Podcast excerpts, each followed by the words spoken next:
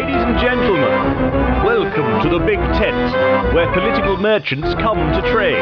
Hosted by Circus Bazaar magazine and produced by Circus Bazaar Productions, where truth is stranger than fiction. Good evening, my fellow citizens. Ich bin ein Berliner. Join the progressive body. We've had a problem here. obviously being a woman in, in public life. An iron curtain has descended across the country. Hi there, people. Welcome to episode 4 of Circus Bazaar Magazine's The Big Tent podcast by Circus Bazaar Productions. This will be our final episode of the year. We've had a lot of fun this year in developing this little product, and it's our intention to double our output in 2019 by releasing 8 podcasts. We are now available on iTunes, YouTube, SoundCloud, Google Play, and Spotify. Further, if you are interested in our historically and politically focused magazine, you can visit circusbazaar.com. And if you want to understand more about our commercial operations, be sure to visit circusbazaarproductions.com. Both of these links will be left in the description.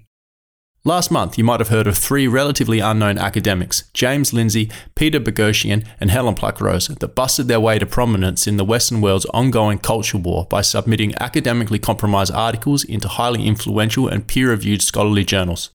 Fed up with what they referred to as grievance studies and the corruption of scholarship, they went out to prove that the standards by which certain disciplines within the humanities, namely identity driven fields such as gender studies, were so politicized that they were, in several cases, prepared to accept almost anything, no matter how absurd, so long as it conferred to their preconceived political outlook. What resulted was a new insight into an area of society that, rather than functioning as an institution of impartial scientific inquiry, has been in its application a vehicle for the propagation of monopolitical and dogmatic ideologies that have been growing in social influence for decades.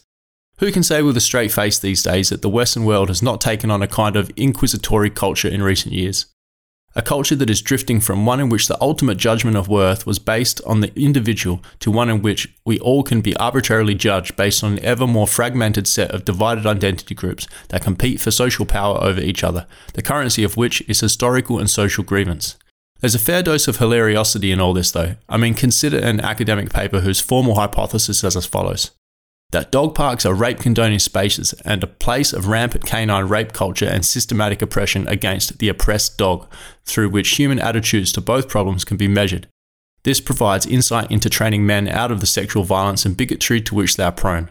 Then consider that this paper was celebrated and picked as one of 12 2018 papers to undergo special publication for the 25th anniversary of the journal in question. In my view, the very core of what these three people have achieved is to help society redefine how we categorize these fields of study. They've popularized the terms applied postmodernism and grievance studies to great effect. Partially redefining these fields of study under such umbrella terminology enables us to put them in their proper context and helps us not to confuse the very valuable and objective scientific inquiry you can, of course, find within these disciplines with the political activism and ideology. So, to discuss this further, we have James Lindsay on the podcast, who is one third of this trio is directly responsible for this mess. He's a physicist, a mathematician, and author of several books, including Everybody is Wrong About God, Life in Light of Death, and dot dot dot, Infinity plus God equals folly. So, without further ado, here, let's go. Okay, James Lindsay, thank you very much for coming on the podcast. Yeah, I'm happy to be here. Thanks for having me. Um, the first thing I want to do, I want to kick this off with a, a quite serious question. There's um someone that's been causing me a little bit of a lack of sleep over all of this, and so I wanted to ask you something directly. Is the penis a social construct, and does it cause climate change? um, obviously, yes. Um, I mean, there's there's a lot of serious things we could say in response to that, but uh, yeah, the, definitely the penis was written to, be a social construct that causes climate change, and that kind of kicked us off doing this um, expose we've done of, of what we call grievance studies. Yeah, that was my icebreaker. I haven't even tried to do anything funny on this podcast yet, but uh, yeah, so humor is a very difficult thing to do, as I'm sure you're aware. Yeah, yeah, I'm a professional. Don't worry, you're in good hands. um, but look, so the reason I asked that question is that doing a little bit of research on you and this whole project, this was published in 2016. This article on climate change. So the there was a article in 2016 that really is a grievance studies article about glaciology and climate change, saying that because of masculine biases in the way we study glaciers that we need to put feminism into glaciology in order to um, better study glaciers, and that will help us mitigate climate change more effectively. So that was an article that was was published in the number two geography journal, a real article by real scholars who were not pretending or trying to pull a fast one, operating on a six-figure grant from the National Science Foundation in the U.S. Uh, and that's what led us to write the conceptual penis as a social construct, which we started writing actually in late 2016, but it was published on the 19th of May 2017 uh, in a extraordinarily low level um, journal that uh, exhibited you know serious quality control issues at their peer review stage. Okay, so so this is what gave you the concept originally to move forward with a greater grievance studies project. Right. So we did that, and then we were very rightly criticized for the, it being published in a journal that um, lawyers advise me I can't say is a predatory journal, meaning that it takes money to publish pretty much anything. But um, lawyers advise me to say that. And we'll leave it there and let people draw inferences. Um, so we were rightly criticized. And so we started tossing the idea around. That was published in May. By June, Peter Boghossian and I, who collaborated on the Grievance Studies project, started tossing around the idea of doing more papers. We weren't sure if we wanted to. We started, you know, talking to people a little bit. What do you think? You know, we know uh, a wide variety of people. Some people thought it was a good idea. Other people thought it was a bad idea. Eventually, by August, we decided to go ahead with it, and we started the project to um, examine grievance studies first by trying to do more hoaxes, and then what turned out to be uh, the case was to go into a much more in-depth study through the remainder of the year, and that all concluded on October 2nd of this year when we went public with our grievance studies uh, expose. Okay, can you just give like a uh, a broad outline of exactly what you've done? Sure. And this is great because it has kind of a double failure narrative. I mean, this is, you know, everybody likes the story where somebody sets out to do something completely, just completely screws it up and then comes back and rallies. So at the beginning, which was not part of this affair, we started out writing, we did the conceptual penis as a social construct, which is a pure pastiche of just ridiculous nonsense that we we publish in a journal that doesn't qualify for what we needed it to qualify for. So it was a big failure in that sense. Um, a lot of people say it was a, a, success on the satirical level. We defended that point for a while, but it's pretty weak. Um, so then we decided to try to do the project right. We were only going to send papers. We were going to write as many papers. This was the project we we outlined in the summer of 2017 we were only going to send papers to established and ranked journals. So, in fact, the higher their ranking within the fields that we were targeting, the better. We were only going to submit to journals that engage in legitimate full peer review. And then we were going to be transparent about our results, whether we succeeded or failed. Um, we started writing papers in uh, uh, we kind of started in June, but nothing got too serious until August of 2017. And then we proceeded to write papers for 10 months in a serious sense and it works out to just under 12 months if you if you consider those first beginning papers that we fleshed out and poked around at to be a part of the deal. And so our goal was to write as many as we could in roughly a year. Um, we thought that we would be able to get 20 to 30 written and we decided eventually to stop at 20 papers because we were instead of writing until August 2017 we realized that we would need to stop sooner if we wanted to be able to get things through the process because it takes so long. So we decided to stop at approximately June which gave us about 10 months and we decided 20 papers was going to be the earmark for that. So we wrote 20 papers over the course of about a year under a year to probe the publishing standards within academic journals that are infected by what we called grievance studies in the end, which would be mostly journals dedicated to gender studies, feminist philosophy, critical race theory, um, queer studies, and so on. So that was ultimately the project. The double failure, where of course a conceptual penis was kind of like the prelude. It's like the Hobbit to the Lord of the Rings story, if you will. Um, the the second f- kind of like failure and recovery story happened in November. Um, we were not getting anything in with our initial papers, which were kind of the same but slightly more careful pastiches that we had done with the conceptual penis. Nobody was falling for our hoaxes, in other words. So in late November, we finally got one of those papers that had gone to one peer reviewer, and an, uh, Men and Masculinities is the name of the journal. And the editor sent us the review, which rejected our paper for all the right reasons. It was humiliating. We realized we were in a lot of trouble. If you've seen the little video we put out when we announced our our probe to the world, you know, it says by Thanksgiving or by November we were in trouble or something like that. And it was literally over the weekend of, of Thanksgiving here in the United States, so the fourth weekend of, of November, that we got that feedback and realized we're screwed. Um, we cannot do it this way. We've got to do something different. And so we started actually studying the material rather than just trying to mimic it and actually started writing real but ridiculous grievance studies papers on pretty idiotic topics for the most part and trying to exaggerate the problems that we saw in the papers that we were reading in order to highlight the fact that these fields have gone off the off the rails.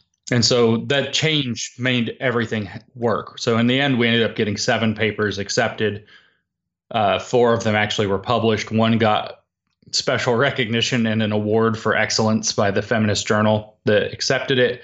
Um, we had seven more out of the 20 that were still in the process. We considered six to have been too broken to fix and kind of just let those go. But we had seven more. We estimate that it's probable that 11 to 13 papers very likely would have been able to get in if we would have had as much time as we needed, you know, maybe another five to six months to work with before we ended up having to go public. So, which one was celebrated? The paper about dog humping was given an award by the journal. It was recognized as one of the top papers of the year. They're celebrating their 25th anniversary. So, this isn't like some pop up journal that's new and they're desperate to get things started. This is a 25 year old feminist geography journal. It's well established. It's for grievance studies fairly highly ranked. Um, and they recognized it as exemplary scholarship in feminist geography and indicative of what the field should be doing and should continue to do going forward. They were naming 12 papers, one per issue, for the 2018 year, their 25th anniversary year, to give this recognition to. So it was considered one of the 12 best papers of the year. And the paper is about um, going to dog parks where people take to their dogs to walk and play, you know, if they live in cities, and w- watching dogs hump and fight with each other, and then gauging how people reacted to that based on their gender and sexuality and the genders of the dogs involved, and whether or not they were doing gay dog humping or straight dog humping, and then use that to conclude that that there's a epidemic of rape culture, not just in dog parks but in humans, that's perpetuated by the way people interact with their dogs at the dog park, and that a possible solution to this problem would be to train men like we train dogs in order to minimize rape culture. It's almost impossible to get more ludicrous than that paper. I saw the New York Times referred to you guys as hoaxes. So, I mean, in one sense you are, but I actually see you guys as somewhat, well, not somewhat, but credible academics that have brought a hypothesis and then tested it in your field. And then the subjects, being the particular peer reviewed journals and academics, needed to be unaware as one of your uh, controls, more or less. Sure. Uh, I mean, when you do a quality audit, which is kind of what this falls into, I mean, other people might call it a journalistic sting or whatever they want to say. It is necessary that the people involved aren't aware that you're checking them, or else they'll modify their behavior accordingly. And so that was a, nece- a necessary part that we we operated from behind a veil of apparent uh, anonymity. Um, so we used pseudonyms to write our papers. We didn't write them in our own names. We wrote them under the names of invented authors in most cases, or in one case, a, a real person who lent us his identity to do the project. So we did that. Um, as far as being hoaxers, I think that the story is a little bit more complicated than that. And I don't know how complicated you want to get, but we certainly started out as hoaxers.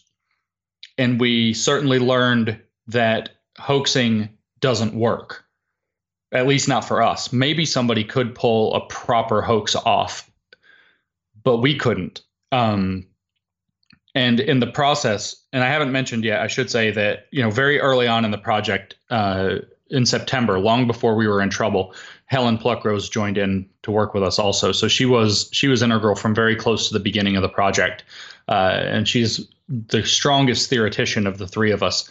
But anyway, we worked in um, hoax-like elements into every paper, while trying to make the papers more and more deeply embedded in legitimate scholarship and emulating rather than than kind of parodying legitimate scholarship. So they stopped being hoaxes, but it, to use the phrase, kind of on a spectrum. Um, we we talked to some people when we were going public about this about how to present the material who have some media savvy, and I wanted to talk about how every paper had certain levels of being a hoax and certain levels of being a serious paper written in what we might say is bad faith because I didn't we didn't agree with the conclusions or the methods that we were using. And it kind of varied. So some of our papers were really, really close to just legitimate papers within the field. For example, the one that is about the humor uh, we published in that was about ourselves and our own project actually that we had accepted by Hypatia, the feminist philosophy journal that one was very very close to just being a real paper that we didn't agree with the conclusions of. Probably it's you know more than 90% that. Now you look at the dog park paper that's probably like 80% just ridiculous hoax. So there there's kind of this blending of the two approaches but what we learned in the first part of the project going from august through november in particular was that we don't have maybe somebody does but we don't have the skill to properly just hoax the field. So it's a bit unfortunate that we've been called hoaxers, but we've also been advised just to kind of go with the word because people understand it. so it is what it is. But I think you are right. We are something of legitimate scholars in the field who just didn't believe the arguments that we were making. Well, I'm curious about the terminology you've used, and I've seen that you've used the term applied postmodernism and, and grievance studies, of course. But yeah. did you guys come up with this terminology or is this something that previously existed? As far as I know, I came up with both of those terms. Um, so they're actually interchangeable terms as far as I'm concerned. Uh, grievance studies was something that I started using on Twitter occasionally as a shorthand summary for cultural studies, gender studies, race studies, queer th- studies, masculinity studies, etc. All these studies of identity that come from what appear to be activist style departments in the universities that focus, like I said, on identity, but in particular, they focus on grievances about alleged power dynamics that are intrinsic to society. So that term was was my invention, and that was the purpose behind it. Was that these people are actually studying grievances that are understood in the sense of power dynamics in society. Now, this power dynamic in society idea is where we get to the postmodern thing, because ultimately that's how they're understanding the power dynamics is through postmodern theory, st- stretching back to the kind of big original postmodern theorists like Foucault and Derrida and Lyotard and things like that. Um, very language discourse centric thinking. Uh, the the belief is that we cannot access objective reality and so everything that we call reality is ultimately subjective. And we understand it in terms of whatever discourses are, are dominant. discourses means ways of talking about things. and so people in power create and legitimize the discourses and therefore control the way we talk about things and therefore do that to maintain their own power that's the postmodern view now in the 80s and 90s late 80s and early 1990s that all changed and made what we've called the postmodern turn and that's where we would say that grievance studies although they had roots stretching back further that's where grievance studies really began you have for example kimberlé crenshaw who is famous for having started intersectionality. She's the person who came up with that idea in a paper called Mapping the Margins in the late 1980s. And Kimberlé Crenshaw explicitly says at the end of Mapping the Margins that they want to be able to apply postmodern theory, but to do so, you can't assume that nothing is is objectively real. And so what should be assumed as real is identity and oppression based on identity, which is exactly the grievance thing we were tapping into. So Kimberlé Crenshaw's idea was that to be effective, postmodern theory had to be applied. To apply it, we have to focus upon oppression rooted in identity as the only thing that's truly real. And therefore, you have this connection between applied postmodernism and grievance studies that um, shows that they're they're really it's two terms for the same concept.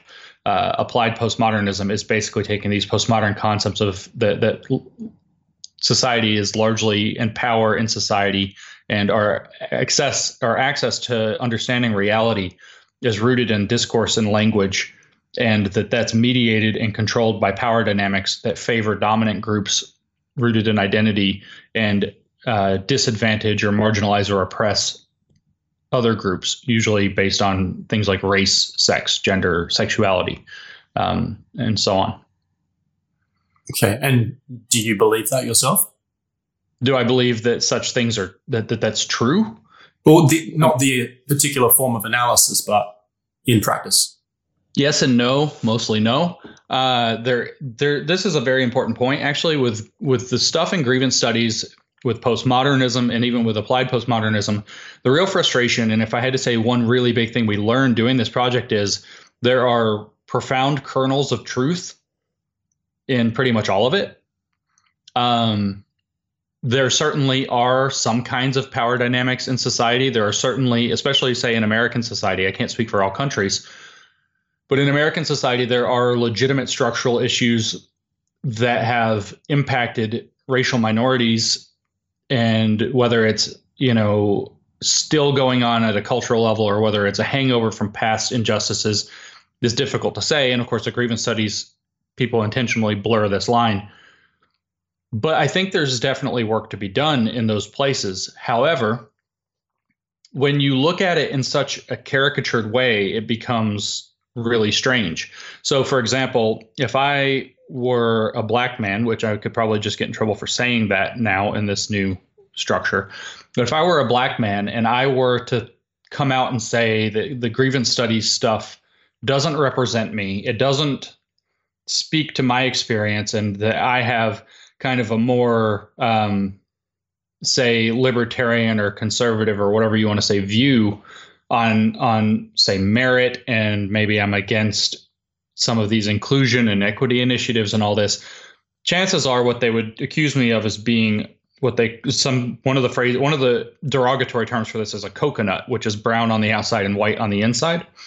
And so the claim would be that I have this kind of false consciousness where I'm sucking up to the the dominant power dynamic of whiteness, which they construe as an ideology, so that I might extract benefit from it as a person of color who is basically being a sycophant.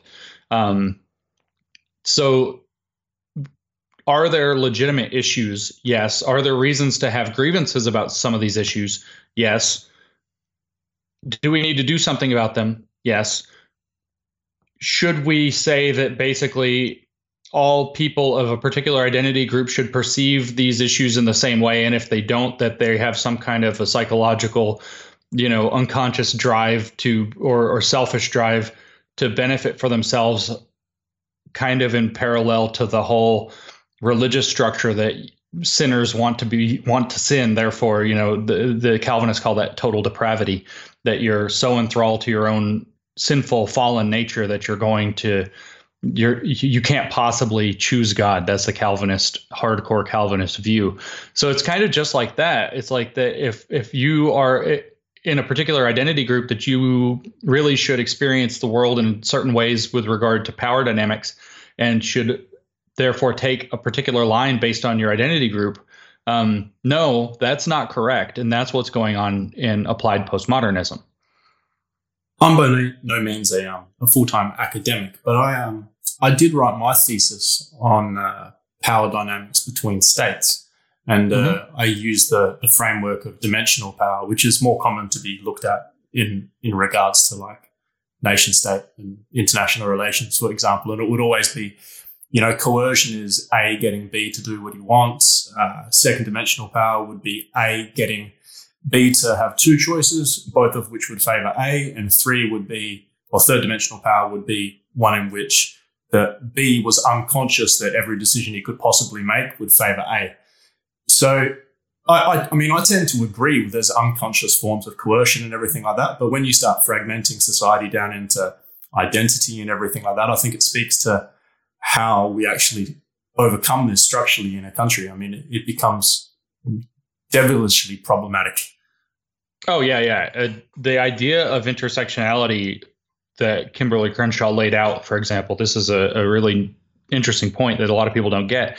I think she pointed to whether she used three case studies to about discrimination law to make her case about intersectionality, which her case was that people with more than one uh, identity marker that can or is discriminated against um, experiences discrimination in a more complex way than others. So the the point she was making was was good. Whether the cases that she used to make her case hold up is a matter of some debate, and I'm not going to try to adjudicate on that because it doesn't matter. Philosophically, I think the point she was making was sound. In short, what she had was a situation where she was looking at the possible unique discrimination of black women in workplaces. And the companies that were the three case law uh, studies that she put put forward were one were were ones in which the companies that were accused of discriminating against black women hired sufficiently many women to avoid gender discrimination, but most of them were white, and they hired sufficiently many black men to avoid uh, race discrimination. But this left a loophole that they could still be discriminating against black women in particular based on black female stereotypes because they could hire enough white women and black men to avoid hiring black women in a discriminatory way. I think there's a legitimate point to be investigated there. Fine, all well and good. So there's your kernel of truth. There's your something that's really worth looking into. But then she goes and says that this needs to be understood according to postmodern power dynamics. It needs to be understood in terms of applying postmodernism, and essentially comes down to what what I was just talking about that people should, in essence, have a particular set of lived experiences which they speak to if they possess a particular identity or set of identity markers. Um, and that that uh, that creates a unique and and terrible form or worse form actually of oppression. So her point her analogy where intersectionality came from was it's as though you're standing in an intersection of, of two streets. And each street is the possibility of discrimination. So if you get hit by a car that's like being discriminated against. So if you're standing in one road and you get hit by a car you know where the car came from but if you're standing in the intersection of two streets and you get hit by a car you don't know whether it was say race or gender that you got discriminated against uh, as the basis of your discrimination so that creates not just the problems of race discrimination and gender discrimination, but also an additional problem of ambiguity of how you're being discriminated against, which prevents you from being able to seek uh, mediation for your problem. Um, like I said, I think that this was an interesting idea, but then putting it in terms of applied postmodernism, as she explicitly did in mapping the margins, taking it and saying that there's something about identity and oppression based on identity that it's real led to exactly what you're talking about, which is a fragmentation of society. Intersections in mathematics, my background is in mathematics. Uh, intersections are how you make sets smaller. It have to, you have two things. The intersection is the thing that the two sets that overlap. If you think of like the Venn diagram, two circles that overlap. The intersection is that part that's in both sets. It's that little sliver in the middle where the two circles overlap. So the intersection is always either the same size or smaller than the sets that are being intersected.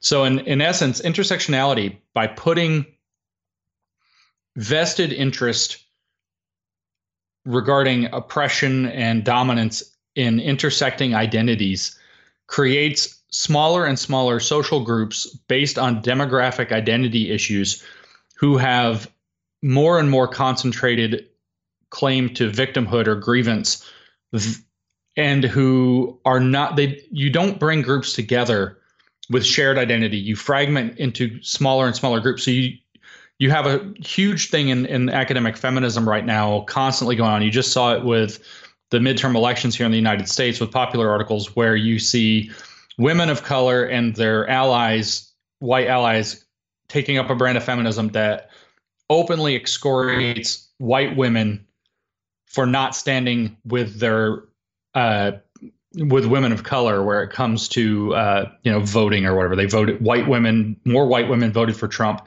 therefore or voted for Republicans. Therefore they're throwing women of color under the bus and it's selfish and blah blah blah. So therefore you can't have a feminism that represents white women and women of color because the white women will automatically favor their own power and privilege. That's the postmodern hypothesis even if it's subconsciously.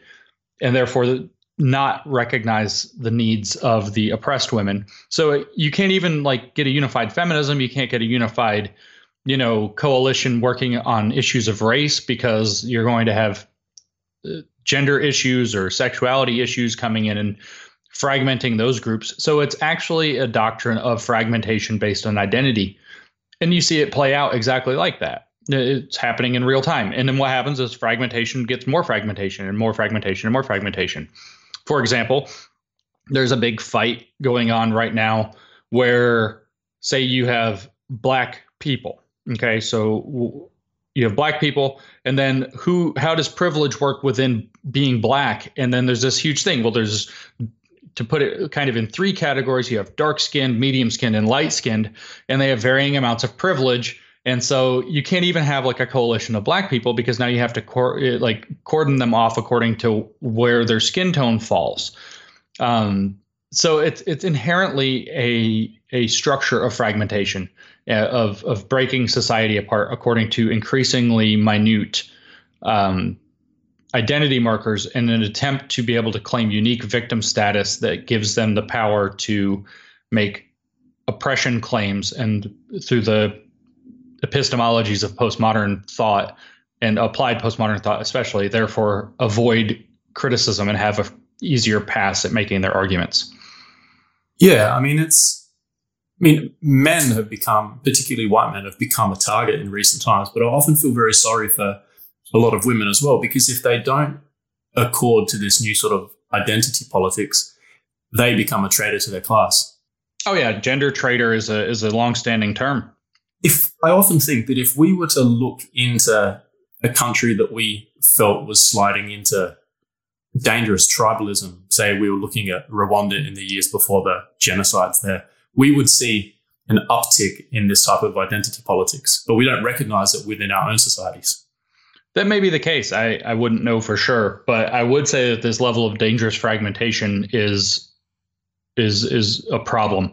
Um, Helen who worked with us on the project is actually an expert in medieval literature and late medieval early modern. Her her expertise is very narrow and very specific but she recognizes that what this is doing is not so much in an economic sense as in a social sense but it's a return away from kind of what we might consider modern democratic societies to a feudalistic society but the tribes, rather than being by economic class, are being fragmented by social class as assumed by identity markers under a postmodern analysis of dominance and oppression. And so the problems that come with feudalism come with where we're headed and what you you will see and what we do see we see increasingly fragmented groups fighting for their share of the pie and what they see to be a zero sum game to acquire the benefits that come with possessing a status that's deemed marginalized.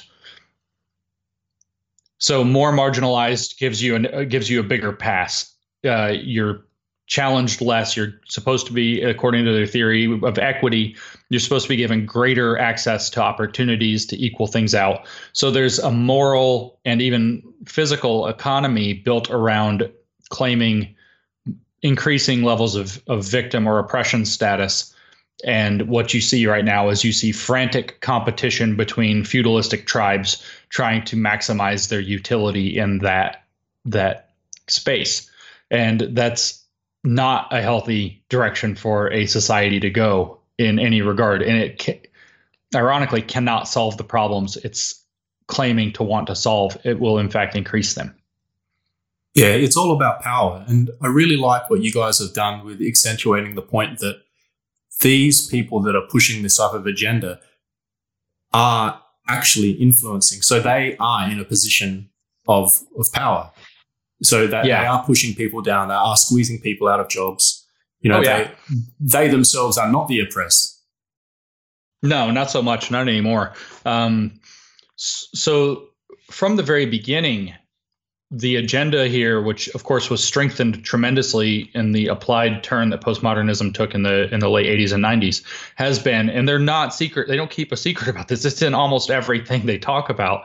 Has been to fundamentally remake society, and the easiest way to do that and the way that they are doing that and the way that everybody who wants to remake society would remake society is by remaking institutions that you can get control over and then expanding from there these people through whatever set of circumstances allowed it began in perhaps the most dangerous of all institutions to be able to colonize if you will and take over which is the academy the the universities so they've nearly completely taken over educational theory at this point.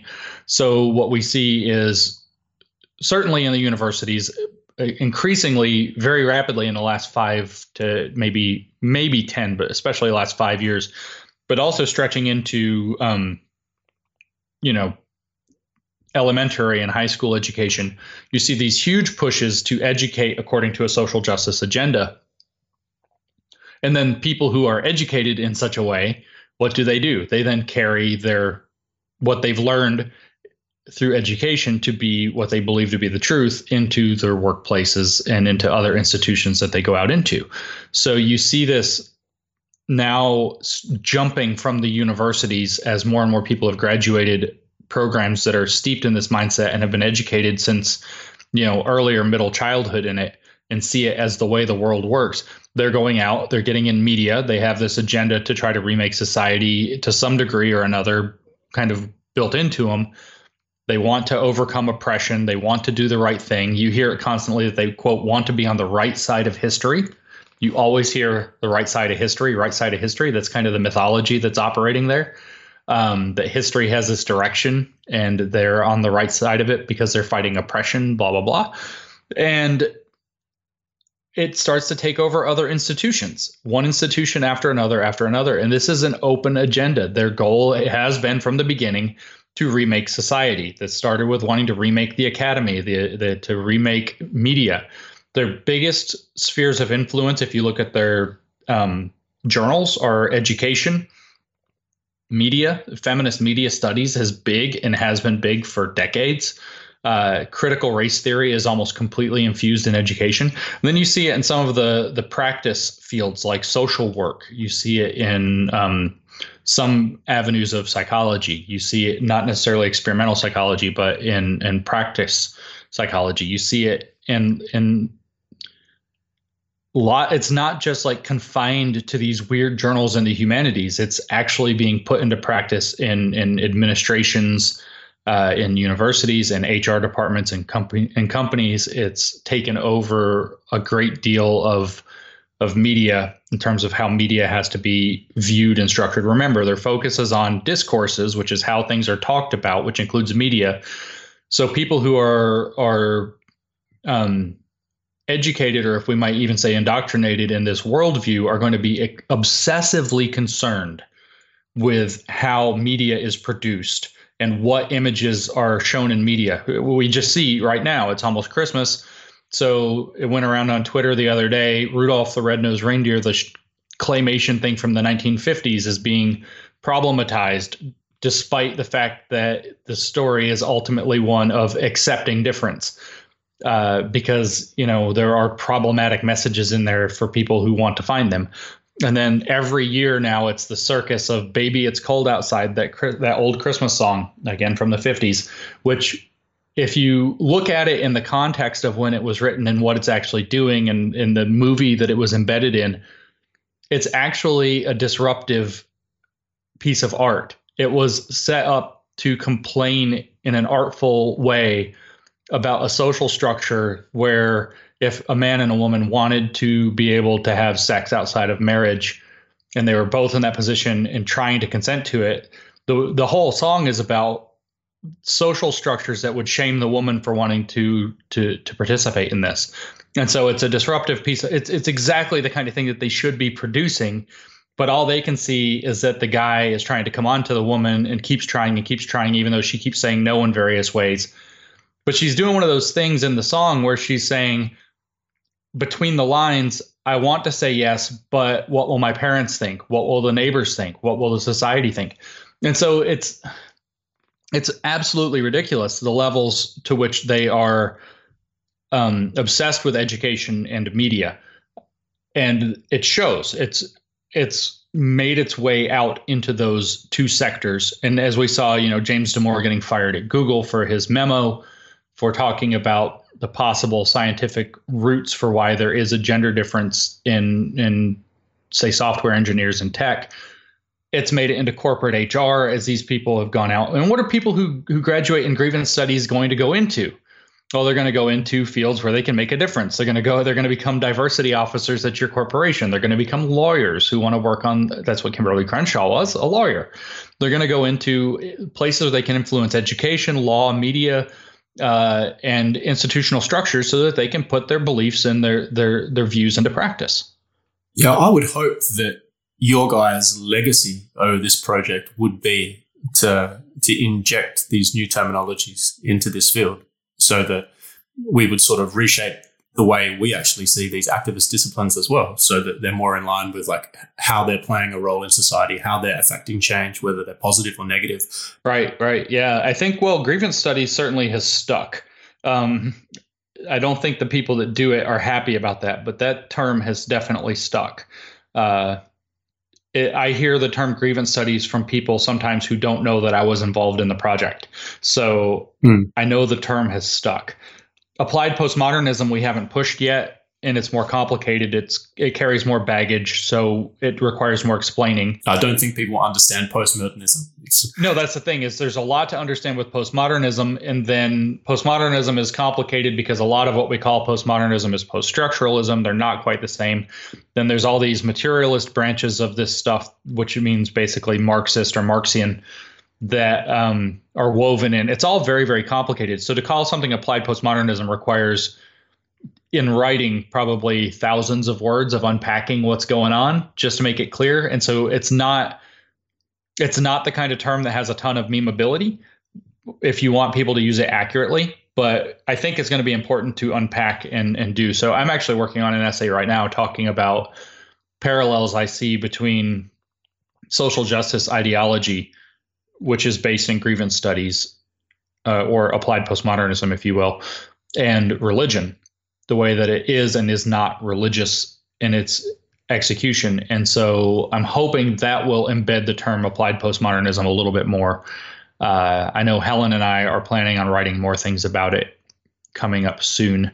Helen's working on a book that's essentially about the applied postmodern turn. I'm helping her with that. So we'll see what happens. But I do agree that we want to get these kinds of these points kind of out there because, say, I mean, it doesn't really matter to me where somebody's political leanings are. I I do worry if they're on the fringes on either side. But ultimately, when I think about people, you know, I'm a member. I would consider myself falling on the left, and I I feel like part of what I'm doing is trying to clean up my own side. And what I run into repeatedly is people who broadly agree with me politically, you know, in the broadest broad sense, um, meaning that they see themselves as on the left. They often haven't thought about these things deeply or a lot, and they have taken on a lot of this stuff. But when you talk to them about it, this applied postmodern or grievance study stuff, when you talk to them about it, they're they're not really clear on why they think that way. And then when you press them a little bit, they kind of don't really think that way but to get them to actually question it they kind of hit this wall immediately like oh wait we're going into bigotry territory and i'm definitely not going to go into bigotry. So they back off all of a sudden. And um, so there's a documentary being made about the probe we did by a guy mike nayna who also runs our youtube channel uh, you know i'm people, australian by the way. Yeah yeah he's melbourne so you yeah, I can hear you. That you're you're you're an Aussie. Um, so yeah, he uh, he's putting together this this thing, but he he said he he's got really great insights. I can't call him just like our filmmaker because that's not fair, or the guy with the camera, because he actually has some really great insights that are good food for thought for how we approach this.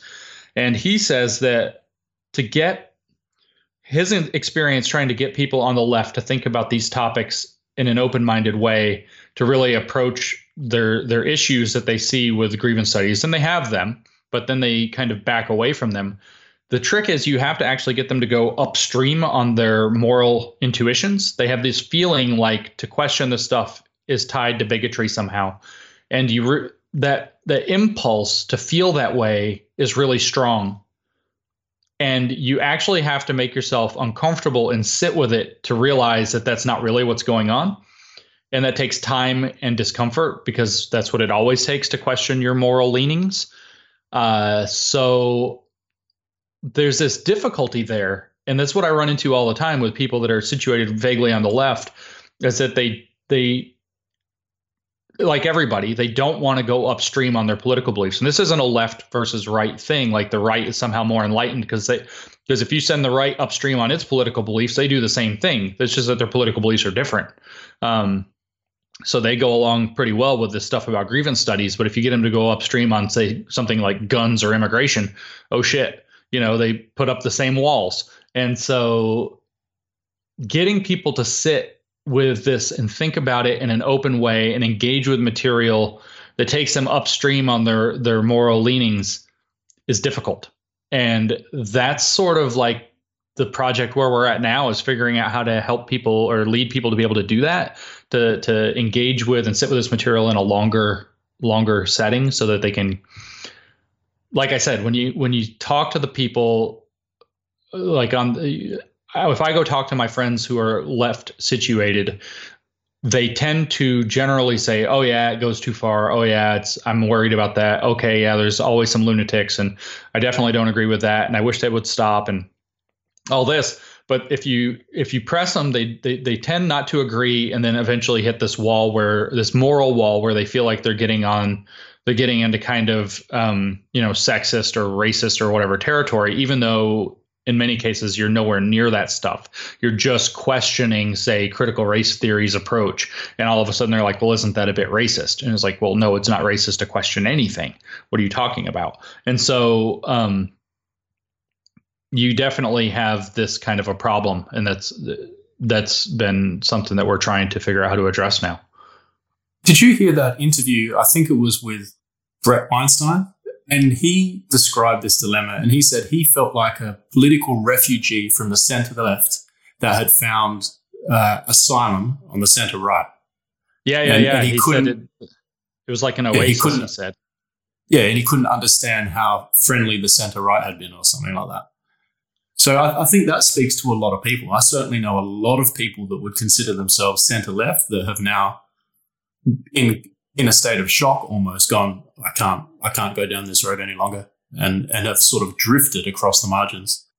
Yeah i think that's true. And um I think that that's actually a, a, very significant point that, and like Brett has pointed out, that he hasn't compromised on his own beliefs or his own views, but he has realized that, you know, there's this, a lot of people certainly will, because if you start to feel like a political refugee, or as many other people phrase it, being politically homeless, then the tendency is to want to find a home. I mean, we're very uh, community oriented. We're a very social animal. Uh, human beings are, and so we will very readily mold our beliefs around who provides us a community that welcomes us. And so the extremism that we see coming out of this social justice left is so intense and it's so unpalatable for so many people, especially people who do care about um, achieving, say, socially progressive aims uh, and traditional liberal values at the same time. And traditional liberal values, absolutely. People who care about this are going to be alienated by the very authoritarian behavior that you see coming out of this this social justice ideology and the shaming tactics and the attempts like in Brett's case to ruin their careers or their lives. Uh, the phrase that you know gets thrown around is cancel white people or cancel so and so, meaning basically you know reduce them to to the lowest levels of of status within the economy or within within the society. Uh, and when they start looking for somebody to fit in with, and they start talking to other left leaning people, and they run into that same problem that I had, or I still have, is that you know they hit this point where they kind of accept they mostly reject it but kind of accept the basic premises. It's it makes you feel politically homeless. It makes you feel like you don't have a place where you can talk to people. And so then when you end up talking to people say in the center right all of a sudden you feel like you have a home and you have a community and that community is very likely to shape your values I think that the far left is very sensitive to this, and this is part of why they're so vigorously angry at center left people. It's so they fire so many of their guns not at the right wing, but at the center left. And I think a big part of the reason is likely to be that they know that if the center left is in agreement in part with the center right, that that sense of community will take center left people and move them center toward center right views without recognizing that it does the same for the people in the center right. Also it brings them toward center left. Uh, and they're they're paranoid because they don't want to lose the social and political power that they feel like they've gained. Um, i think there's there's something to that there i think that a lot of this is quite uh, geopolitically induced actually. Um, I think I mean, so. I think the, so too. You look at the broad deindustrialization of the West. Now, the traditional working class voter has become very aggrieved with what formerly was his spokespeople that haven't been yeah. able to protect their livelihood. Sure. And at the same time, those people have then now, well, those spokespeople have now immediately drifted to this form of identity politics. And, and the traditional center left voter will not return until the West reestablishes itself as having a strong industrial base. I think that is is at least partly true. Um, I'm not expert enough to talk about this in great detail, but I will say that um, certainly this identity politics stuff is not appealing to the to the working class person who normally would have seen themselves in the set, the center left as having been represented by a center left party that worked for workers uh, and labor. Whether or not it can be recovered in the evolving economy is unclear, but certainly the focus on identity politics is going to continue to alienate those people until the center or until the left leaning parties and left leaning culture stop doing it. People are sick of busybodies and scolds and everything of that sort representing what left politics means. I have several friends, for example, who um, have recently decided and become quite, I would say, even somewhat radicalized into being conservatives who have always been, you know, sort of near the line between center and and or between right and left near the center but probably leaning left. They've always voted democrat. They've always insisted that they'd vote democrat. Um, now they vote republican and they're pretty strongly that way. And the reasons that they tend to give when i talk to these and of course it's just anecdotes. I'm just talking to a few people here. But the reasons that they tend to give me are hating the identity politics but also hating the incessant scolding. You know you you go out there was an, a good article about this not that long ago. But you go out and you want to have a barbecue for say, you know, whatever holiday in the summer. Maybe it's your birthday, maybe it's Fourth of July, maybe it's you know, which is our Independence Day. Maybe it's whatever it is. You want to have a barbecue. You want to grill some burgers. So you get some burgers, you invite all your friends over, you get some beer, and you put it in a cooler, and then your left-leaning you know, high society. They're not really high society, but they're pretending to be high society you know, better than you elite left leaning friends come over and they're like, well, are these burgers organic or are they grass fed beef? Or, you know, basically your food's not good enough. And then this beer is, you know, packaged up in, a in what, you know, it's in aluminum cans and that's problematic because, or I never drink beer unless it's craft beer and this isn't craft beer. And then, you know, what's, why is this in a styrofoam cooler? Do you know how bad styrofoam is for the environment? And it's just one fucking scolding issue after another. Like your normal attempt at life is somehow not good enough. And they cite this repeatedly that it's driven them from, they're like, I don't want to identify or be identified with a group who behaves that way. Now you add in the identity politics stuff where, hey, that thing you said maybe that thing you said was a little bit racist. Maybe that thing you said was a little bit sexist. And people are either just trying to talk normally or openly or have to tell jokes. There is, and the left will lose their mind if they hear me say this. So let's hope they do. Um, there is room for humor. In fact, there's an important role for humor that touches upon issues of race and, and sex and gender and sexuality and everything. And not to say that racist and sexist, you know, derogatory jokes have a great place, but there's an important social function to it. Helen and I have talked about this at length, in particular regarding national identity. Um, neither of us would identify as nationalists by any means, but for her to speak teasingly to say, as a, she's in in England uh, as you know part of the United Kingdom. She's in England, and for her to speak teasingly to Scots or Irish people or to French people in good nature creates a kind of camaraderie, and it also does other things. Um, Mike Nayna, who's who's who's working with us and filming the the project for his documentary, is half black. And so he and I've had many long discussions about the functions of slightly racial humor in ways like how it navigates the friendship across that kind of you know identity division. There is there is a difference of identity and a difference of experience that happens based on say race. And to be able to kind of navigate that with with humor allows people to test social boundaries of you know where where is going too far? What are the right kinds of of beliefs that are safe to have? And then on the other side you know what is is where's the line where I need to say something and what is it best to like make funny and and let go of and not become offended about and to practice not becoming offended about. There's a lot of room for this good-natured friendly humor across matters of identity whether it's national identity or racial identity, sexual identity, gender identity and so on. It's essential for a modus vivendi. Well, it's a humor in its most basic purpose people think, oh, it's to make you laugh, but it has much more subtle purposes. If people spend any time thinking about and, and act, actively working with humor, humor is the, and everybody does this, and everybody's experienced it countless times. Humor is the easiest way, safest way to socially broach a topic you're not sure if you can broach.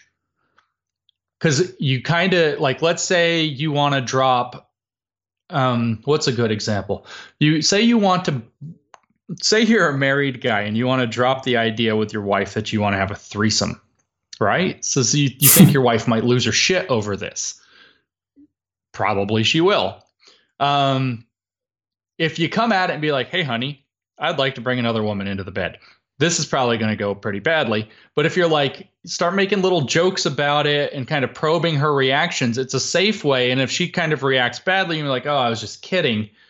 It's a safe way to bring up a topic without having to commit to it. So you can probe social limits with, say, in that case, is your wife, but if it's across national lines or um, other lines of identity, gender, sex, race, you can kind of probe the limits and find out where the edges are.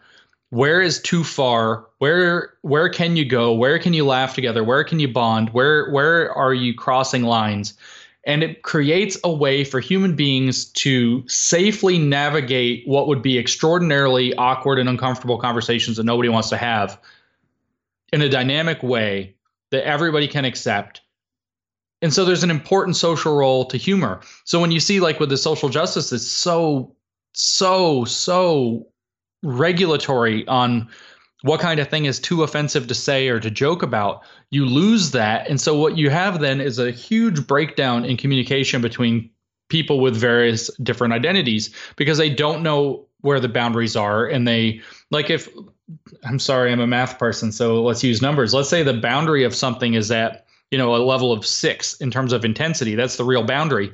But you don't know where the boundary is and you don't want to offend anybody, you might limit yourself to only going to a level three of intensity. Does that make sense? Like you don't you don't mm-hmm. go all the way to where you think the line really is. You you're gonna hold yourself back.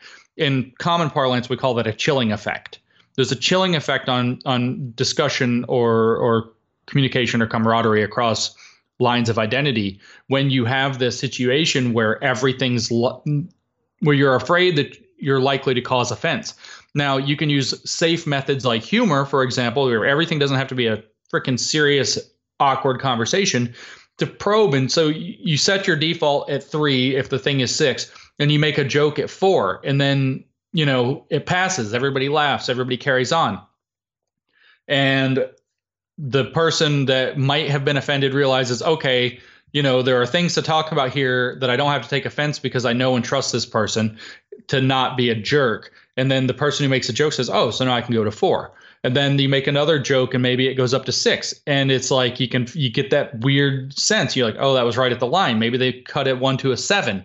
And then it's like the guy on the other end's like, hey, I you know, I know you're just trying to be funny. That one we got a little bit raw you know they hit a nerve sorry but you know let's let's recalibrate and so it gets a little awkwardness but you have this whole procedure to where you now you have all that range between what we called three and six that was chilled out if if if you're not allowed to make jokes or talk cordially about things and all that space for creative collaboration is is destroyed when you go with the full social justice thing, they don't set the bar at three. They set it at fucking zero.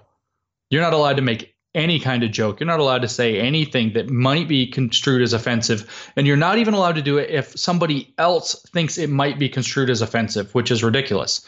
So, your diversity officer, part of their job is to determine if, say, say that um, there are no relevant racial or gender or sexual minorities present, and I'm speaking with other people, their job can be to determine, well, you can't speak like that because if such a person was present, they might be offended. And it, there might even be such a person offend, uh, present that's laughing along with it. But then the diversity officer is like, well, I could see how I would be offended, you know, by whatever grievance studies magic. Therefore, that's still not okay, even if it's, you know, not being taken as offensive if it's just that normal social interaction. So what you have is the pressure to create, and I maybe haven't articulated this very well because I haven't tried to write this out yet. And usually I don't articulate things well until I try to write them out clearly. But what you have here is the recipe for a massive chilling effect that that undermines collegiality, it undermines collaboration, it undermines creativity, especially creativity. John Cleese from uh, Monty Python has a wonderful discussion on creativity. Everybody should look it up on YouTube. Is um, I think that's what it's just Google or you know put in YouTube search John Cleese and creativity. It's like a half hour talk, and he talks about how creativity comes from a place where you don't. It, it only happens. It can only flourish when you don't feel like you're going to be put down and criticized for throwing out ideas. So you're talking about just taking again with the fragmentation, you're talking about taking the possibility for diverse groups in say workplaces or creative endeavors or institutions or academic whatever it is, society in general, where you have the possibility to tap into that diversity to create something truly creative, funny, uh, entertaining, interesting, educational, informative, insightful, whatever the depth that you can draw from creativity is. And you basically put ice on all the space for that creativity to happen. Um, it's really not an operative situation if you want pro social behavior, if you want a functioning society, if you want people who can collaborate and work together, and if you ultimately want to advance, if it's true that, say, minorities of some sort for or, sort or another or women are disadvantaged in the workplace creating a situation where people feel uncomfortable working with them is probably not the best way or to collaborate with them in in full measure is probably not the best way to advance their interests in the workplace it really is the most backwards way to approach a problem that one can almost imagine Yeah. Um, in the piece in Areo magazine, you guys quoted, uh, sorry, I quote, uh, these fields of study do not continue the important and noble liberal work of the civil rights movement. They corrupt it while trading upon the good names to keep pushing a kind of social snake oil onto a public that keeps getting sicker. Just comment on that. Yeah, it's it's really that's actually a complicated thing, but it's it's it's correct. Um, people won't like hearing that it's correct, but it's correct. Uh, the civil rights movements were about appealing to a truly liberal society to make good on its promises. Martin Luther King, for example, saw that the Constitution said that all men are created equal and was like, why isn't that being delivered on? Okay, so American society is founded upon and uh, f- fundamentally committed to this idea of men being created equal or people. He meant people, of course. And that is not being delivered upon so we need to appeal to the the common universal human rights experience the contract of what it means to be an american in order to make good on that promise. And what's happened with grievance studies stuff applied postmodernism is they feel like they're continuing that and their roots are actually in it. And i can talk a bit about that in a moment. But they have turned it from let's appeal to our to what we have in common to make good upon the promises of a liberal society to let's switch from equality to equity and make society equal in the most simple minded caricatured form and the crazy part is that they can actually appeal to exactly the same things they don't have to problematize martin luther king in order to have done it. They're not overthrowing him. They've corrupted it. They've put this in terms of of identity based battles rather than trying to make good on the promises of equality. And they can use exactly the same language to do it because it's genuinely a corruption rather than a uh, or a perversion, if you want, rather than a overthrowing. So they can say, well, that's really what we're after. We're really after getting the society to make good, say, for sexual minorities, for trans people, or whatever. But that's not what they're doing. They are identifying that trans people have unique lived experiences that then have to be deferred to, which is a different thing. The big change there is that they stopped thinking in terms of equality, which is what the civil rights movements were predicated upon, and they started thinking in terms of equity, which is different. They are not interchangeable terms. People often don't understand this because it's a technical distinction. Equality means that person A and person B are treated equally. Equity means that person A is modified in some way. The experience or opportunities of person A are modified to make them equal with the with that of person B.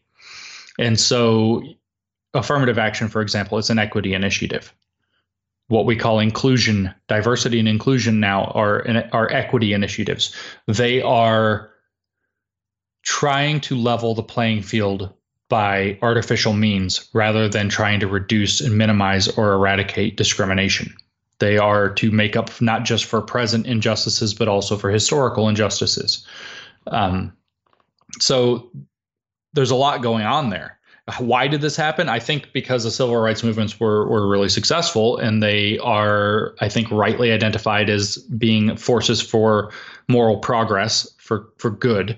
I would say that we have done better uh, in general and in many many ways by having achieved those milestones of human history. Um, but then, when the big work is done, what's left? And so you have these kind of activists who, or, or, people who are very invested in the concept of wanting to continue that work when the bulk of that work is done. And so when you have at the same time this ready made political philosophy that's budded out of postmodernism, a postmodern view of the world in terms of language and power dynamics, et cetera, that being intrinsic and, and rooted in, in say group identity or the way that group identities interact with one another the idea that power and privilege exist and try to establish legitimize and perpetuate themselves um, when you have that ready to, to go in you you you have the access to the next step. And uh, again postmodernism's whole thing was to be skeptical as they say toward toward meta narratives toward big sweeping uh, explanations of society for example. And so, uh, communism, Christianity, uh, capitalism, uh, liberalism, these are meta narratives for society, colonialism. So, the skepticism there, which is really almost cynical in its in its application, provided the means. Let they the point of postmodern ph- social philosophy was to look at structures in society and to question them in order to disrupt those structures. That's what postmodernism is, is about in its most general thing. If you look at postmodern art, the point of postmodern art is to take the usual rules of art and to, in some sense, disregard them, to replace them with arbitrary rules or with um, no rules at all. Uh, although arbitrary rules is probably more accurate. Um, it's the same thing with social philosophy. There are these rules of society. Let's disrupt them. Let's break them. Let's get rid of them and see what happens. Let's consider them to be perfectly arbitrary, even if they're not, and replace them with other arbitrary rules. And so this whole thing was ready made for you had these kind of activists who wanted to continue that that noble work. Most of the noble work was complete. Things were not perfect. There are historical hangovers. There are still present injustices and unfairness that need work still. Nothing is perfect. And they had a ready made um, philosophy to dip into, political philosophy to dip into, that enabled them to see everything through a disruptive, problematizing lens. Uh, to, that's the corruption. Hmm. Did you did you do any comparative work on, say, uh, the similarities between the fields you looked at and other forms of re- highly politicized research, like say big tobacco, for example? No, we did draw an analogy to that because people are eager to, or, or sorry, people are readily able to understand why that's a corruption. So, you know, when there's a big financial interest, say like big tobacco or the sugar industry or whatever, when they put out or, or lots of different industries, when there's a big financial interest or there's a big political advantage, people understand corruption, you know, immediately. This corruption is a little, it's a, definitely a political interest, but it's a lot more subtle because it's disruptive and uh, rather than you know overt. So we did not do comparative studies, but we do think the analogy is likely to be sound. What we have, although it's complicated because it's very complicated because when there's a financial interest, for example, it's very simple what's going on.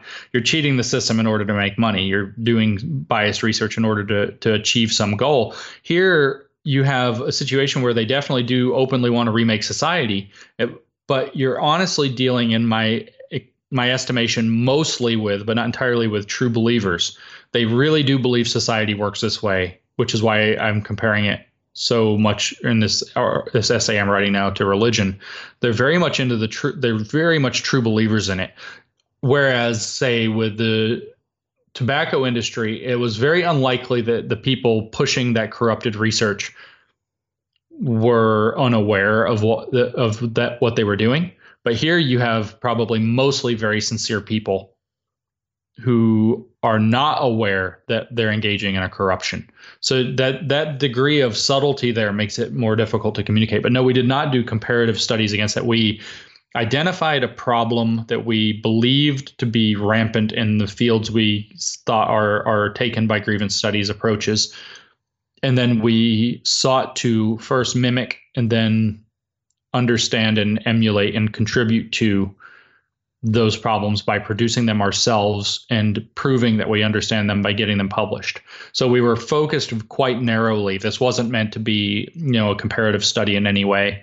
Uh, I do think that that would be an interesting research project for somebody to take up. Um, probably not me, but for somebody to take up, I think that would be interesting to do a comparative study of that kind of thing and make it more plain. I would be happy to consult on such a study, but my expertise isn't in doing the comparison. My expertise at this point is in understanding how grievance studies works. Okay, because I wouldn't think that the topics, or sorry, the the fields that you put under grievance studies would be the only uh, forms of academia that are highly politicized. I mean, I have an international relations background of political mm-hmm. economics, so that would be one that's extremely politicized. Uh, sure. Economics, for example, um, do you think you'd be able to extract the same or similar results if you were to do it on other fields? I don't know. Uh, possibly, possibly. You would not be able to exploit such an obvious bias rooted in identity, for example. But it is possible for somebody who understands the political biases that dominate within highly politicized fields to do something similar. I don't know enough about, say, economics to tell you, but my feeling is that if you see people being able consistently to publish a variety of opinions and there's a lot of political argumentation, then it doesn't really matter whether you can, in a field like economics, there's a lot of squish. Nobody really, I mean, it's very complicated. We don't have the tools presently to understand it at a highly rigorous level. So uh, we have to use very simple models to understand things. Um, even our most complex economic models miss a lot, and there's a lot of politics baked in, for example. But if you have a diversity there, and you have a conversation and you have argument and discussion and debate, then in a squishy field, that's healthy even if it's highly politicized. If, on the other hand, you have only one set of views consistently pushing in one direction, one political direction is the only one that ever gets countenance, now you've got a particular problem. And that's what we saw in, in grievance studies and why we wanted to address grievance studies. We saw that only one set of political views. So it wasn't the politi- being a politicized field so much as that only one set of political views was permissible. And our own papers exhibited this by exploiting that one set of views. And the peer reviewers confirmed it for us by consistently pushing our papers further in that direction than even we took them. We would write a paper and think that goes way too far. There's no way that they're going to take that. And then that would be exactly the part of the paper that they're like, this is intriguing. Could you take it further? Here's what you should do. Or, you know, you one of our papers was about a white lesbian woman who came to study critical race theory and in the process learned to hate being white. She hated her own whiteness. And the paper was not accepted. It was a very difficult and not very good paper. Um, it was one of our more experimental ones. But the peer reviewers said, well, one of the big problems with this paper is that the author positions herself as a good white, a white person who's become woke, who understands. So if you revise this paper for you know resubmission to another journal, we would have had to have tailored around that problem to make sure that we down to we don't position the author as as a good white. So it's pushing it further into that ideology where there's a right kind of being a white ally in a wrong kind where you're extracting your own benefit is the wrong kind. So we would have had to work around that, for example. And one of the things they wanted us to do was to make the person's personal journey less central and to push forward um, scholars of color who had been the ones that were influential and talk mostly about them and through them make them more visible. So again, you see in essence being pushed further into that ideology rather than being pulled back. And we never had a case where we were ideologically pulled back from uh, uh, activist identity politics left vision. Whereas if in economics you have you know people that push left wing stuff getting published people who publish right wing stuff getting published and you know you can kind of play to the biases of particular journals and get them in but there's some healthy debate across the field and at conferences and such that's less of a problem than if every there's I phrased it in some document that we wrote that in grievance studies rather than seeing that you see a constant breeze blowing in one direction which is further left further into the social justice ideology. That's where you have a problem where you now have a self-reinforcing system that's taking itself away from debate discussion um, and so on to speak very generally, I think people are pretty clever, but we're ultimately stupider than we are clever. We put out a lot of ideas. This is the human process, and most of our ideas are wrong. And we work collaboratively, collaboratively with one another through debate, through evidence, through discussion, through um, you know the whole dialectical process that we would consider to be robust and healthy academic work or even political work or whatever. And we we try we get closer to right answers by cutting away the wrong answers. I don't mean to get biblical, but there is that whole wheat and chaff thing going on there, right? You you you harvest the wheat, it's covered in chaff. You can't eat the chaff. You have to cut the chaff off. Well, the idea there is that we put forth ideas and there's often that kernel inside that's nutritious or valuable for society. It's a good idea, but you've got to cut the chaff off of it in order to get to that good idea because it's a bunch of junk attached to it. And the way you do that is by having robust debate that tries to, depending on what part of the philosophy of, of ideas that you're in, whether it's you're trying to falsify the idea, which is um, one approach. This is kind of the science philosophy of science thing, but there's a slightly slightly different one that's uh that's defeat the idea. That's a, a, softer thing. That's the difference between epistemology and doxastic research. Um, so you're either trying to falsify or or or defeat the idea. As long as that's accessible, then you probably are going to have healthy dialogue and dialectic that can work you toward functional solutions.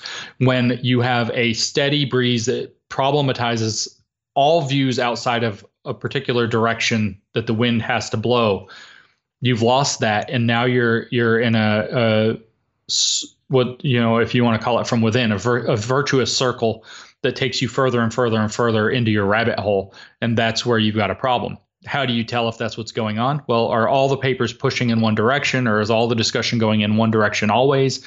Or is it that there's amount of healthy debate? Are you allowed to criticize ideas or people's ideas or whatever? Or are there reasons why criticism is always discounted? For example, um, like we talked about earlier, if I were a black person who disagreed with the identity, am I just going to get called a coconut? If I were a woman who disagrees with feminism, am I going to say, am I going to be told that I'm a gender traitor who's just trying to extract patriarchal reward?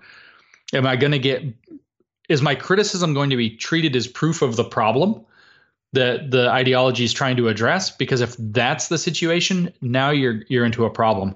I don't know if I don't know enough about economics. I don't know enough about any other field in particular that has political elements to it to know whether it's that degree of a problem. But if there is that kind of a problem, I hope somebody can can either expose it or address it in a way that starts leading to it being corrected. That's the whole point. I've got no problems with uh, religious metaphors to describe phenomena. I sure, think that sure. quite quite often they're they're closer.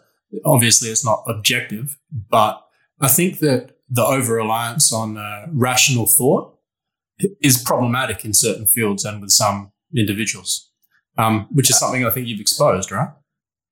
Sure, it's possible that the the over reliance on anything is by definition a problem. Um, I do tend to agree with Sam Harris, where he said that no society has suffered by becoming too rational. Uh, the the issue here, and I don't want to create a, an illusion here, I don't think that what's going on in grievance studies is based in becoming too rational. Uh, I know that there's a lot of people who say that they've rejected religious ideology, but the and and this you know focus on believing that they're they're coming from a place of rationality is where the problem comes from. But like the essay that I'm working on now will demonstrate it's that they've actually replaced the mythological stru- the religious mythological structure which we could understand in a pre-modern sense with a postmodern mythological structure and are doing the same thing. So i don't believe that they're behaving from a place of rationality. Um, in fact a lot of anti-enlightenment thought including if you follow stephen hicks he traces the postmodern phenomenon and thus the applied postmodern phenomenon all the way back to kant. And kant of course was the one who wrote the critique of pure reason and then what they call in this applied postmodernism what they call theory which is a shortened uh, version of postmodern critical theory not to be confused with the stuff out of the frankfurt school. Um, you see that that critical there that's in postmodern critical theory comes from Kant's critique. And so this is all a according to Hicks, who I think has probably got, has got his finger on it. This has all been an elaborate project, part parts of an elaborate project to resist the rational falsified or falsifying defeasibility based process that leads us toward better answers in order to preserve access to what we might call special knowledge. As far as religious metaphors go, I, I just love metaphors. I think metaphors are extremely illuminating. Analogies and metaphors are extremely clarifying. Um, and religions, of course, are good repositories of a lot of, of wisdom. The, they are, if you want to look at them from a purely secular view, at the very bottom, most level, religions can be seen as uh, document. Well, the the the writing, the religious writing, at least, or religious wisdom, can be seen as a chronicling or documenting of large amounts of experimental and experiential guesses at how humans behave and human societies should be organized. So it's like pre-scientific sociology and psychology that evolved within a community context to solve the problems of that community. At a very very basic level you can understand that religion probably served this function for human societies for as long as there have been human societies. So um, the fact of the matter is is that they will have gleaned a lot of wisdom in the process. And so their metaphors are often very good. Uh, I don't know that we need to fall prey to too much mythological thinking or noumenal thinking or something like that. Uh, and it's like I don't know if you've read Moral Tribes by Jonathan Green, Joshua Greene. My my apologies. Um, but he talks about, and it's uh, similar to what Daniel Kahneman wrote in Thinking Fast and Slow, that we have two modes of thought. One is very, to put it, you know, in, in clearer language, you could say fast and slow, but one is very intuitive and one is very um, rational and precise. Uh, Joshua Greene in Moral Tribes calls that likens it to a camera. That's his analogy. So you have automatic mode where you have to fiddle with the lens yourself and get everything just right, and then you can take really awesome pictures. But it takes a lot of work to get the exactly correct light and and and aperture opening and f stop. I don't know all these things. Um, all the different parts. But then your camera also probably has auto mode where all you have to do is pick it up, point it, push the button, and the camera guesses and does a pretty good job, but not like phenomenal, you know, world changing professional photography level most of the time. And so our intuitive approach, which is how we approach morality and, and interacting with people, is the fast version. It's auto mode. And then the rational approach is manual mode. And so to kind of uh, draw from Greene's argument, which I think is really clever.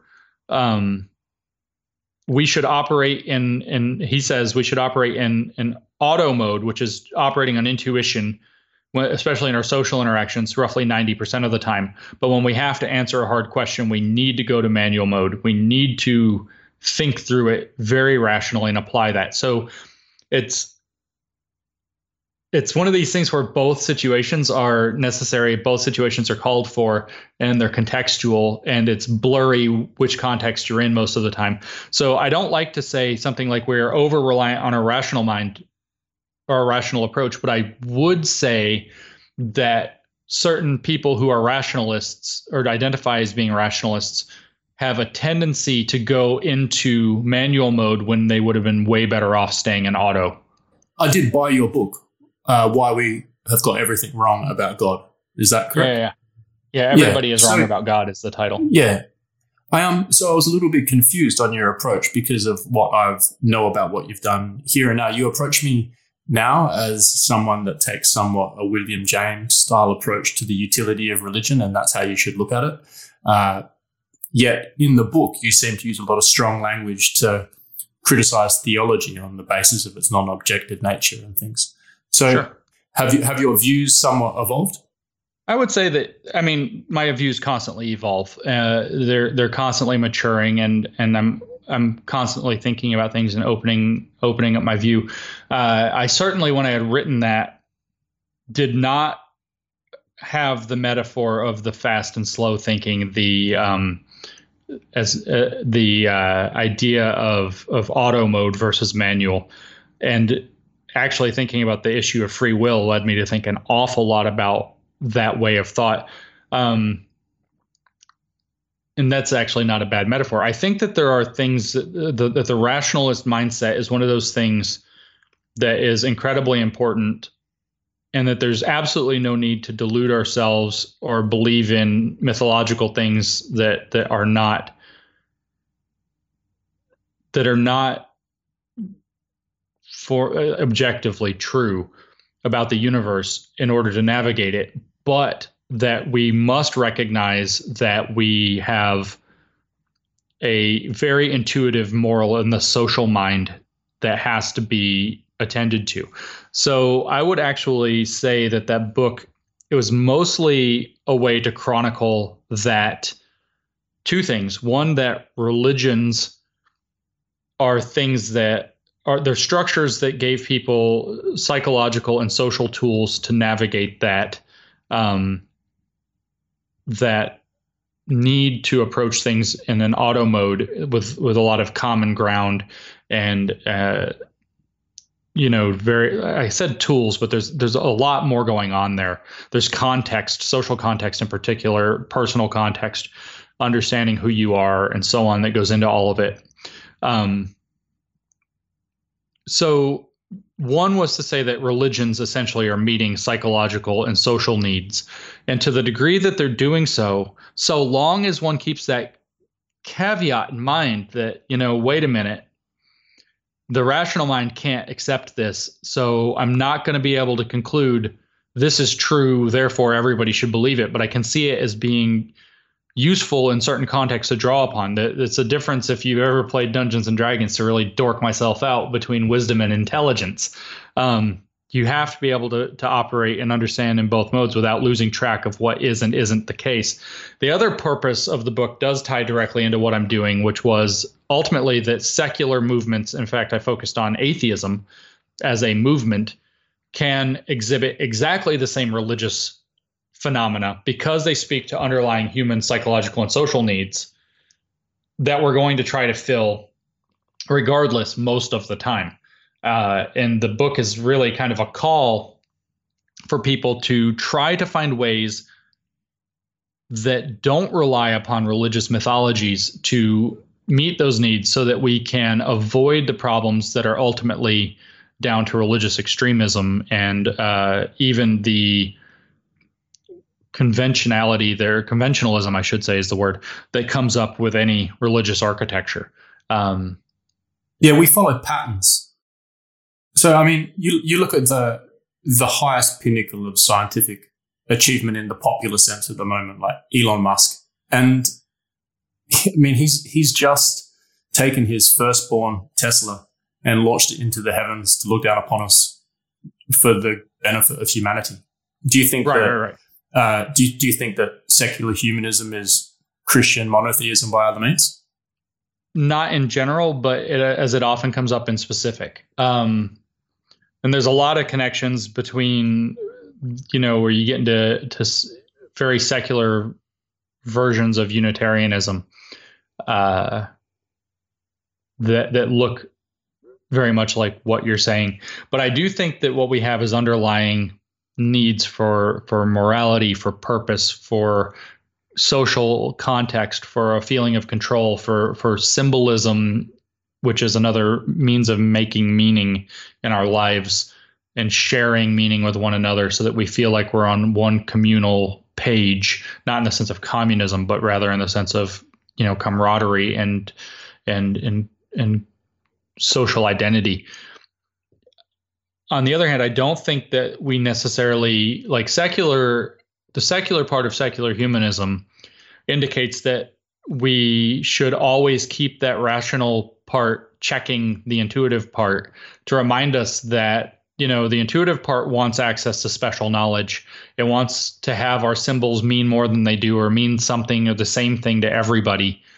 And the secular part says no if you look at secularism and uh, not politically like separation of church and state but philosophically it says no your special knowledge is special which technically means it's not the same thing as knowledge. And so if it's meaningful for you great. You shall not be restricted in your practice of your special knowledge so long as it's not something like you know human sacrifice that hurts people. But you cannot impress your special knowledge upon others and expect them to accept it and so the secular part there is the key and so as i've cogitated on this over the years i'm more and more comfortable now with the idea of say than i was in 2014 and 15 when i wrote that book with people holding to a faith tradition, but I'm not okay. I, I, remain not okay with them applying the conventionalism aspect of it, which is the conventionalism is a a belief. It's it's a it's a degree of of of accepting and and bending yourself to perceived authorities, often traditional belief sets or the authorities that that legitimize those and then expecting in addition not only that you should have this view of of your special knowledge but also that other people should in other words that one's views moral views in particular should be conventional that's why it's called conventionalism i don't think that that is um, i still don't think that that's acceptable that's where the line gets drawn like if you want to believe in and whatever you want to believe in, you know, more power to you. Uh, if you expect other people to believe in it just because it's important to you, then that's not how this works. You're when you go from the private sphere or the the locally, you know, like your small local community to trying to make it more global or expecting other people to buy into it in order to believe that they're a good person or a worthy person or doing the right things in life we've now we've got an issue you've now gone against liberal principles and um, you're going against individualism in for in favor of conventionalism, which is actually I keep talking about conventionalism. Conventionalism is one of the uh, defining characteristics of authoritarianism, and this is why there are it's it's antithetical to liberal principles hmm. to to to accept conventionalism, and it comes out of every religious type structure contains conventionalism because it's just part of what it is. If you hmm. believe that these are fundamental metaphysical truths about the universe that everybody has to believe, and those are t- or, sorry, that if you believe that they're fundamental meta- metaphysical principles about the universe, and those are tied to what it means to be moral, to be a good person, and you the universal metaphysical principle tied to morality means that conventionalism is going to evolve that you think other people should embrace these ideals then there's an issue okay all right, James. Well, thank you so much for coming on the podcast. It seems like we've got a lot more to talk about, and so I'd like to maybe yeah, that got a little high level. Yeah, yeah, sure, yeah a little, a little bit off that. track, but maybe maybe after another five or six episodes, you can uh, go for another cycle, and we can right, we'll uh, we can get it. onto some update ourselves on all of this. But uh, just quickly, what's your Twitter handle? It's at conceptual James. I would spell it, but I'll mess it up. So it's the usual spelling of conceptual, the usual spelling of James, no space. All right, then. Well, thank you very much for joining, and uh, yep. we will speak again sometime. Yeah, great. Thank you very much.